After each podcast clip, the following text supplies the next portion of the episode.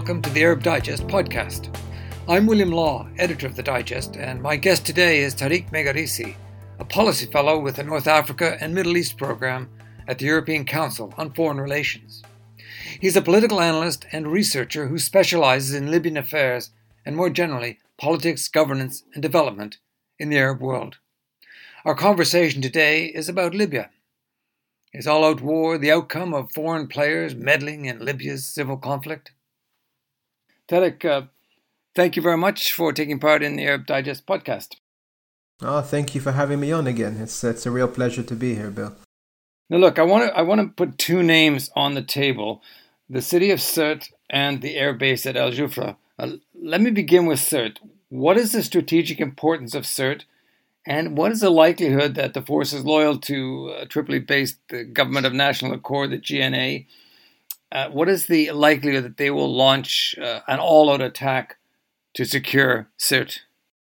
You know, there are two sides of the argument here. There's like a, a defensive reason why the GNA would like to claim Sirte, because as they've seen over the last few months, it's a very useful launch pad uh, for any offensives towards Misrata and then there's the kind of offensive piece of the puzzle, uh, which is that from Sirte um, and also from the associated airbase in, in, in, in Jufra, it becomes much easier to project power over Libya's oil infrastructure. You know, from Sirte, you can try to project over the oil crescent, which is this kind of lucrative strip uh, of oil export terminals and other infrastructure and from Jufra you can control the roads going from the east towards the south, crucially towards the capital of the south, uh, Sebha, and from there to, to some of the bigger oil fields.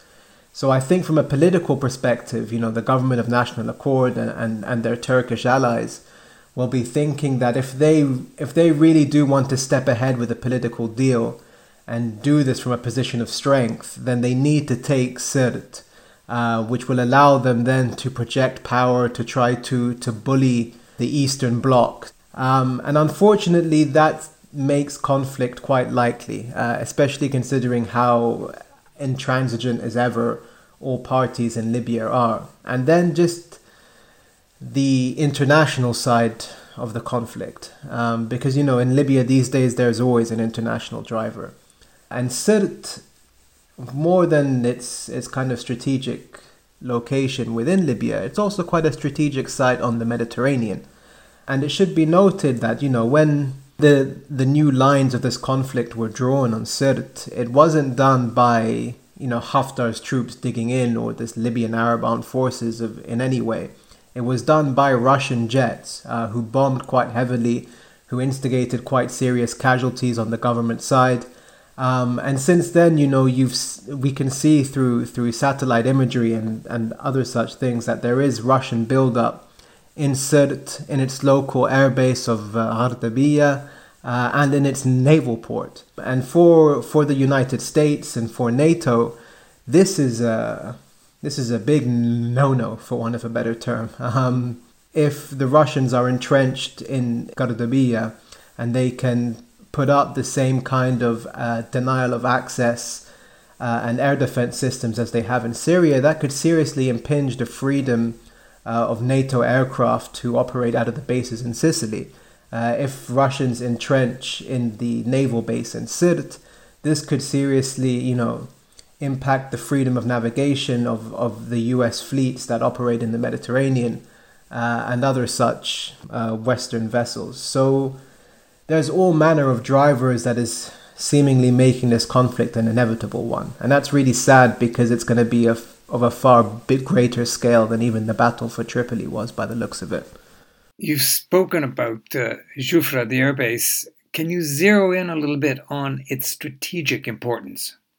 Yeah, I mean, Jufra is, is kind of like the, strategically speaking, is, is the heart of Libya. It's that central node especially if we're talking about aircraft and their traditional ranges in in the hundreds of kilometers. Um, you know, without needing to re- to refuel or for unmanned aerial vehicles. From Jufra, you can go, as I said before, to the capital of the south, which will help you either to defend the oil fields in the southwest of Libya or to attack them. Uh, you can go from there northwards to Misrata and up to the coast.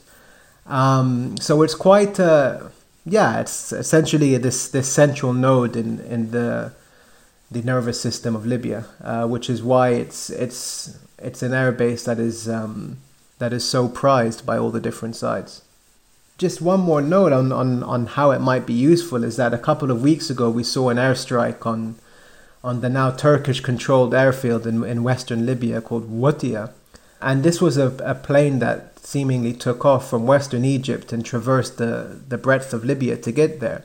Um, so from a de- from a de- defensive position, having this site in, in central Libya, right in the middle, it will become far easier to defend Western Libya from all different types of threats that might be launched against it. Now, Turkey is ramping up its military support. Uh, tell me about what the Turks are up to, how far they are prepared to go to committing more military resources in support of the GNA, and, and what's in it for them? I mean, you were very clear about what the Russians are getting out of this, but what about the Turks? I mean, the Turks have managed to to be quite successful on a relatively small outlay, and I use the term relatively quite specifically there because we're comparing them to to the United Arab Emirates, um, who have invested hundreds of tons um, of weaponry and armaments and mercenaries and so on. And so the question is, how much more are they willing to give? I think they will feel that materially speaking, they're in quite a comfortable place. And what they would like to do now is to upgrade the operational capacity of of their Libyan partners. Um, and so we see the beginnings of kind of a security sector reform program.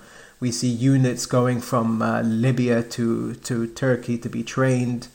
Um, and then at the same time, yes, of course, there is this kind of technological advantage that advanced Turkin wep- uh, Turkish weaponry is, is providing uh, fighters aligned to the government of national accord. So how much further are they willing to go? It it kind of depends how the war goes. Because you know, if they start this war, then suddenly Turkish pride is once again on the line here.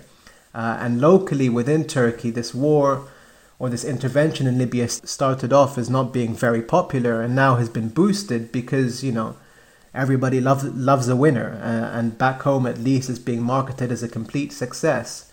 But you know, as as helpful as the Turkish intervention has been uh, for those in Tripoli and for those wanting to kind of beat back this ominous dictatorship or would-be dictator in, in, in Khalifa Haftar, it, it wasn't a kind of altruistic affair. Uh, and Turkey does have let's say, two main goals in Libya. Uh, one would be economic and one would be geopolitical. Uh, and these two two different spheres they they meet in the idea of a, a maritime boundary agreed between the, the government in Tripoli and the Turkish government. Um, because it's Turkey's way of trying to assert dominance in the Eastern Mediterranean uh, and to be able to to compete with or to compete in waters that Cyprus considers to be theirs and that other countries consider to be theirs when drilling for gas. So Turkey needs this deal to be kept alive, which means that they need the GNA or or those who are friendly to Turkey to remain in, in a position of power and governance and prominence uh, in Libyan politics but most importantly, they need to ensure that nothing will happen in eastern Libya that could threaten this kind of contiguity of the of the maritime boundary because it extends from eastern Libya geographically uh, towards Turkey.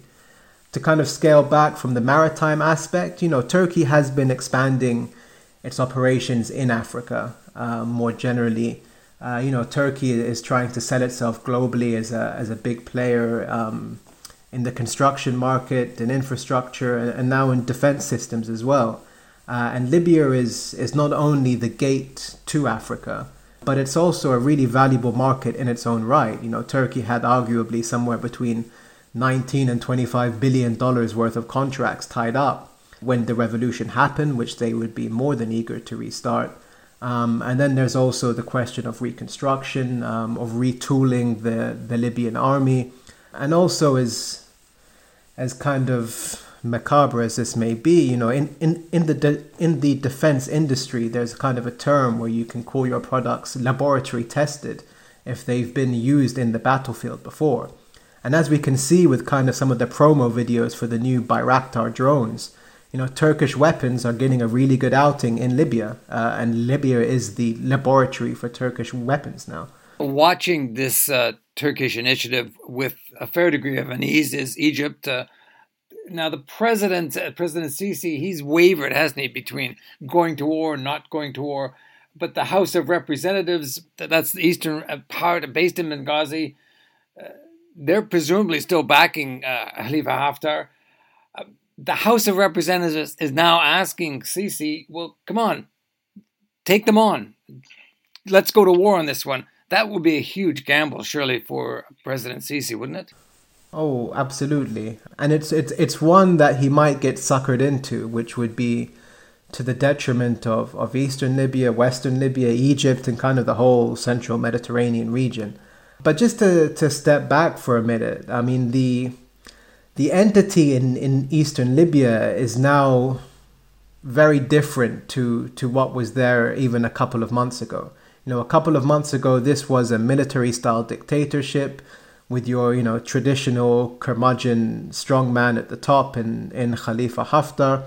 Um, after the kind of collapse of the Tripoli offensive, this notion of of the Libyan Arab armed forces as this, you know, centrally commanded body has kind of crumbled. And it's the secret that everybody in eastern Libya is trying to keep under wraps. The fact that, you know, all of these disparate militias and self interest groups that were aligned with the central command suddenly realized that, you know, Haftar is unable to protect them from the Turks and to, you know, to provide them with enough to keep the war going. And so they split.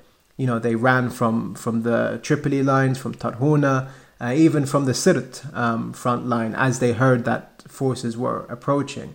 And so, you know, this kind of cabal of, of, of states that were supporting this opposing entity, um, I think they feared the worst initially. They feared that, you know, now that the Haftar dream is over, they're going to get suckered into some kind of UN process and they're going to have to start from scratch. But when none of the Western world, you know, came came to knock with these requests, they kind of just flipped the Eastern entity on its head. So now we have something under the Speaker of the House uh, of of uh, Representatives, which is Libya's last elected parliament. Um, and so the narrative that comes out is saying that this is actually a political entity. It's an entity that's defending democracy in Libya because the House of Representatives is the last elected body. Um, and let's forget all of the, the very awkward uh, questions that have arisen over the last five years. Um, and, you know, the Libyan Arab Armed Forces is actually the army of the Libyan state as appointed uh, by Aguila Saleh, who's the real leader of what's going on. Um, and so now they have to try to sell this narrative. And that works with their traditional allies, with the French, um, with the newer allies like the Greeks, uh, who are there to kind of push back against Turkey.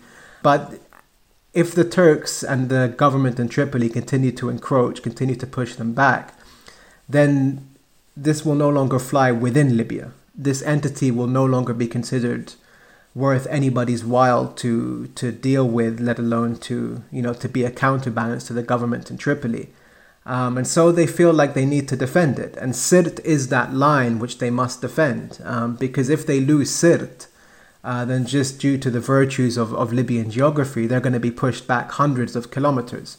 Um, and then all of a sudden, it's no longer kind of the majority of Libyan land is under their control, as opposed to a Western Libyan enclave. It will be an Eastern Libyan enclave um, with very fractious control as the tribes start to quarrel amongst themselves and you know start to get bought into the wider GNA uh, framework. So it's really like an all or nothing game right now um, for for those who once backed Haftar and who are now propping up this new entity under Aguila Saleh. Aguila Saleh is the speaker, isn't he, of the House of Representatives? Yeah, absolutely. Sorry if I if I hadn't named him before. Um, but this is why President Sisi is getting suckered into into protecting him traditionally, if you want to militarily intervene um, in another country, you have a very clear goal and a very clear strategy for achieving that goal. In Libya, that's that's very hard to define, you know, because from their perspective, surely all they have to do is is frustrate the Turks. But does that mean that the Egyptians are now going to be the spearhead um, of the Haftar project, and young Egyptian men are going to have to go into Sirte uh, and, and, and hold the line there for a year or so. Uh, body's going to get sent back to Cairo. Who's going to foot the bill? Are the Emiratis going to foot the entire bill? Because, you know, Lord knows the Egyptians have some financial problems of their own. Um, and who, how will they maintain such a long supply line towards Sirt? You know, as we've seen, they, they, they, they struggle enough with a prolonged deployment in the Sinai, which is in their own territory. Um, so there are a lot of operational questions which the Egyptian military command, I have no doubt, are, are fully aware of. So I think, at least for the beginning, you know, what an, any Egyptian intervention will look like will either be overtly claimed uh, airstrikes, overtly claimed um, arms deliveries, which have happened covertly before, or perhaps, you know, a small presence that goes into eastern Libya to kind of shore up Benghazi and, and, and shore up places like that and, and and help to to pump some faith and confidence back into the Libyan Arab armed forces. Um, but it's a slippery slope, and it you know everybody could slip down it quite quickly. Mm, yeah, as you say, a slippery slope. Uh, now look, just two just two days after Libya's National Oil Corporation lifted the force majeure, they had it was clapped back down again, and they pointed the finger at the Emiratis. They said the renewed blockade on the oil exports uh, was right down to Abu Dhabi. And I'm wondering how deeply the UAE is still committed to Haftar. I mean, clearly they're still playing in a major way. We know that. But what about Haftar? I mean, look, Haftar was always a, a symbol for them of the type of governance of what they wanted for Libya. Um, I think that they, like everybody else, realizes that Haftar, the character, might be a bit more difficult than they anticipated, which is why now, you know, all of the attention and focus has gone into this this notion that the Libyan Arab Armed Forces is a military institution of Libya, and that you know they can keep this political facade with Aguila Saleh over it so they're still very much wedded to that idea um, rather than to to the personality of, of Haftar himself. Um, and you know the the UAE remains the the central antagonist in the in the Libyan saga. You know, if we were to break this up into chapters, this last month or so is the Emirates strikes back. Um, it's how they're getting re-involved in Libya. You know, there is a lot of anecdotal evidence that suggests that you know, they played a leading role in in getting Cairo to bring Aguila and Haftar together again to launch this Cairo proposal, which was the, the rebranding of the Haftar project. Uh, you know, they seem to be the ones footing the bill for, for Russia's intervention in terms of the, the Wagner Group mercenaries, the aircraft, um, and others who are holding the line in Sirte and who are preparing the, the defenses against any future GNA enterprise you know, this the UAE are the ones who have maintained the dichotomy in Libya. Uh, when there perhaps might have been a slim opportunity to just move forwards um, after the uh, assault on Tripoli collapsed. I want to ask you about uh, Donald Trump and the U.S. because uh, Trump was in conversation with President Erdogan uh, about working closely to achieve what they said uh, stability in Libya. What's the backstory there? Because America has really been in the background in, in this whole Libyan saga. Yeah, I mean, as we've seen from other kind of news sources, President Erdogan and, and President Trump uh, have been in, in quite regular contact with, with, with, with one another throughout this presidency. But, you know, on, with this president, it, it seems very difficult to, to hold him at his word uh, in the sense that you could very easily imagine that President Erdogan would have a conversation with, with, with President Trump. Uh, and President Trump would, would tell him that uh, you know the United States are behind him uh, hundred percent, and then he could close the phone, and uh, Mohammed bin Zayed or President Sisi could call Donald Trump right after, and he would promise them the exact same thing. And so this kind of mixed messaging from the top, it it helps everybody and it helps nobody. Um, if we kind of trickle down the US system, you know, if we look at the State Department, we see that there is a very strong policy line which says immediate de escalation. Let's try to escape having a war for Sirte. Uh, they're exploring kind of other diplomatic avenues, such as you know, how to how to divvy up the oil resources uh, which I think is a is a red header is a red herring for a for a different question. But then you have the Department of Defense and the Africa Command people, and if you look at the very public positions they're taking, which is very rare for, for military men to, to do, you can see that, that they are greatly concerned over Russia's growing entrenchment, and, and what they really care about is seeing Russia uh, expunged from, from Libya's political and military scene. So all in all, it's it's it's kind of a mixed bag, and I'm not sure how this is going to play out. You know, the the, the Turks will feel that if they're attacking Sirte, that they are doing NATO's dirty work for them, and the US and others should therefore back them. But on the other side, the Egyptians and the Emiratis might be thinking that, you know, we've got a few months left until November. We don't know how long Trump will be around for, so let's just make sure that we do what we need to do before the presidency might change. Now, I've seen reports. Uh, you, you mentioned the Russians uh, and and why they're in there, but I've seen reports that the the Wagner Group, the mercenaries, which really have been providing the cover for Putin and, and his engagement, that they are, are, are pulling back now. What are you hearing on that front? Yeah, I mean, a few days ago there was this uh, this barrage of reports that they were pulling out, and it seems that they have withdrawn. Uh, from some sites, I think it was in, in the west and in the south of Sirte, but they haven't done a complete withdrawal. Um, and that would be really surprising because, you know, we've seen not just an entrenchment in Sirte. Um, and by the way, when we talk of an entrenchment, it's also this idea that, you know, they're going door to door through certain neighborhoods and booby trapping up houses. So this could very much just be a withdrawal into certain neighborhoods so that if an offensive takes place, they know where, um, you know, what neighborhoods they'll move into first and they'll have to deal with these booby traps. But they've also been, you know, putting up air defenses, uh, not just in Sirte, but around various pieces of oil infrastructure across Libya. So it seems that, that, they're, that they are there to stay. And the big question is do they really want to defend a position and get sucked into a war in Libya? Um, or are they just trying to push the Turks' hand to negotiate with them and, you know, to, to freeze the conflict, to maintain a dichotomy uh, where Turkey and Moscow can play off one another?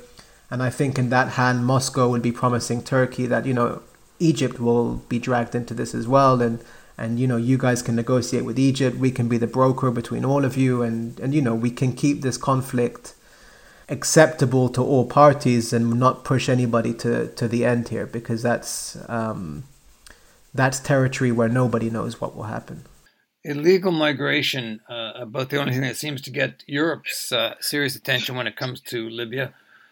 What is happening on that front? Uh, who's running it? And is it less of a catastrophe or are we just not hearing about it? Well, a bit of both. You know, if you if you look at the numbers, there are less migrants who are crossing the the Mediterranean.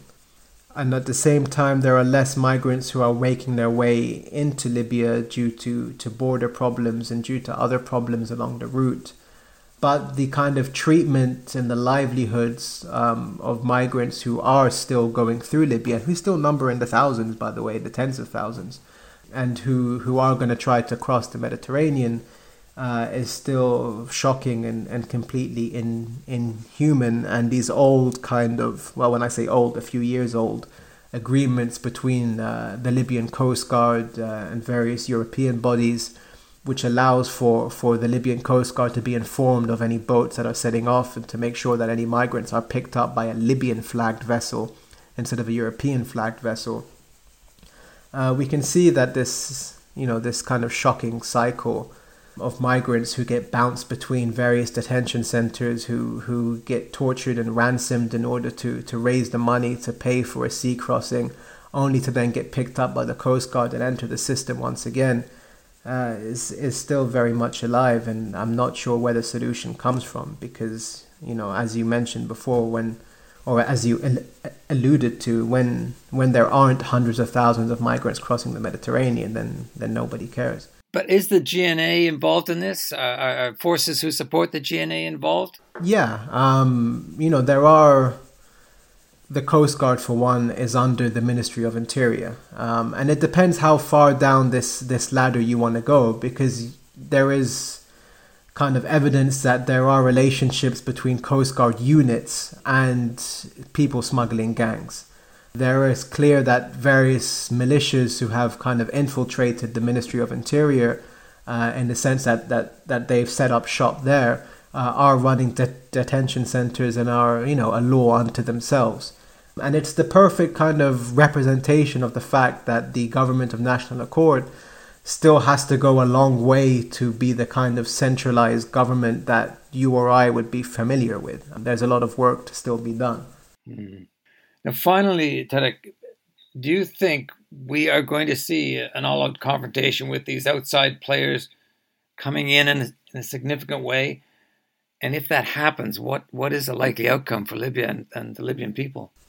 I think so, and uh, I think it's it's going to be disastrous. I mean, look the the international players have all been bought into Libya over the last few years, primarily by by Libyan groups who are so desperate to get one up over their enemy that they're willing to sell out, as it were. Um, the Turkish and GNA case is slightly different, given the kind of finality of what Haftar was pushing in Tripoli, but that was the rule of thumb.